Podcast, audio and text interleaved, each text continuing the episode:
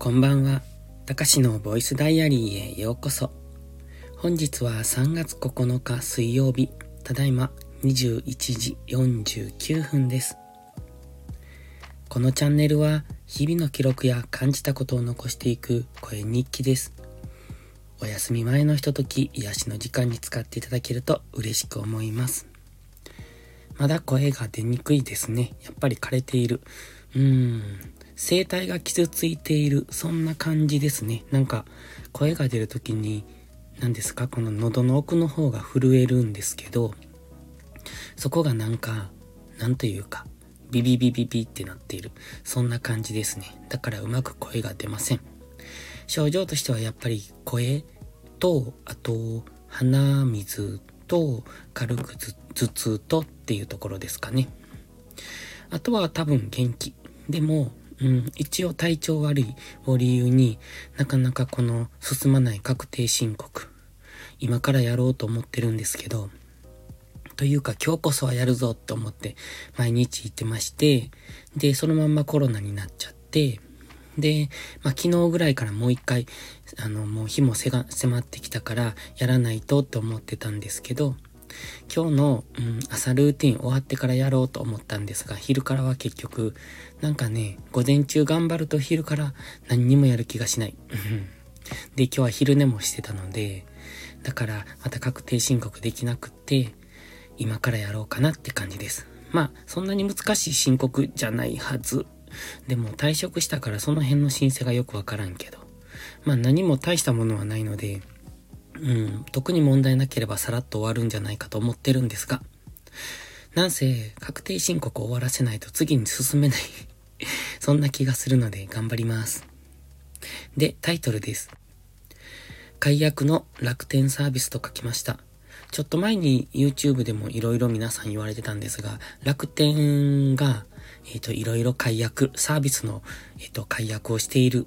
という、そういう、えっ、ー、と、最近ですね。それが、うん、多分さ、ここのとこ、立て続けにされてるみたいなんですね。で、まあ僕も楽天に全部統一しているので、うーん、と思うところはあるんですけど、まあ別にそんなになっていうか今までが良すぎたんじゃないのって、バカみたいにポイントがついてたんで、まあいいかなって。最近あんまり楽天のサービス使ってないし、個人的にはさほど気にはならないんですけど、まあ、ちょっと、ちょっと前に、あのー、噂になってたから書いてみました。で、僕は全部楽天です。全部？そう。あ、そう、そもそもね、今この解約、楽天のサービスがどんどんこう、サービスが悪くなってってるっていうのかな？あの、ポイント率が悪くなっていってるんですが、まあそれは多分ですけど、楽天モバイルのせいなんだと思ってます。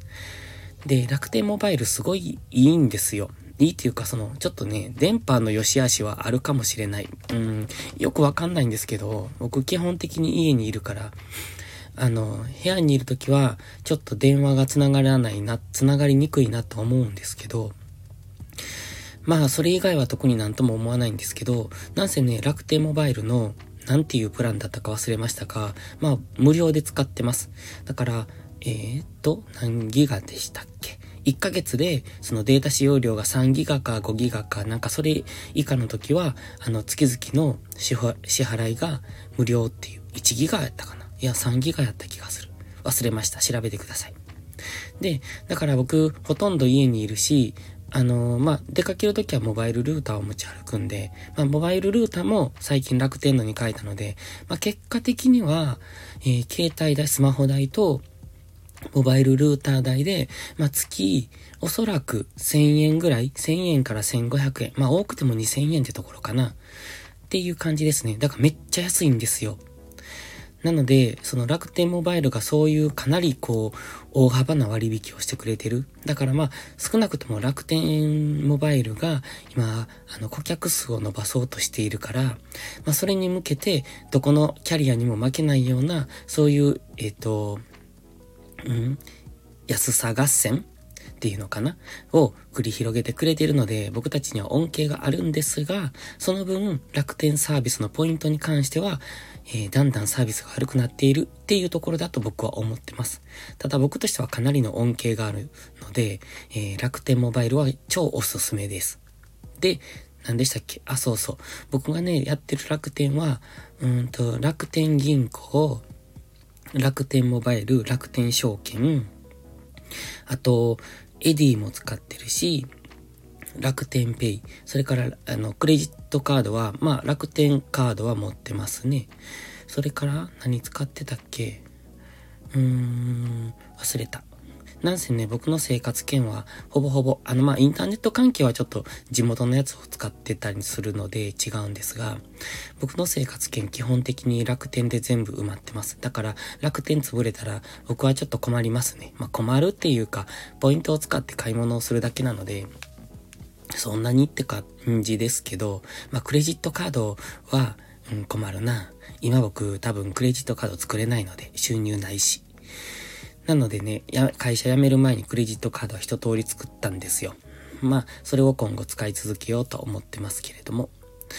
ということで、まあ楽天、その、のサービスが解約だっていうことを、こう YouTube とかで、えの、言ってる人いますけれども、まあそんな細かく気にしてやってるのもどうなのかなって僕は思うんですが、まあ、そこまできっちりできる人はすごいなと思いますけど、そんなに神経質になってると、もうしんどくないかなって 頭と心が疲れるって僕は思うので、まあ、あんまり、まあ、入ればラッキーぐらいで僕は思ってるんですけどね。で、基本は、あの、僕、アマゾンあんまり好きじゃないんですよ。って言いましたっけ？あのね、昔アマゾン、昔っていうかここ数年前にアマゾンで買い物をしたんです。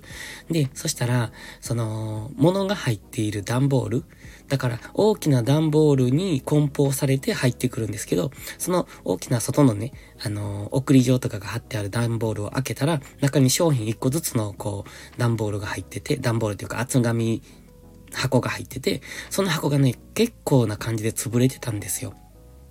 で、それを Amazon に、えっと、なんだ？意見箱じゃないや。あの、クレームじゃなくって、何でしたっけ？そう、レビューで書いたんですね。その画像を載せて。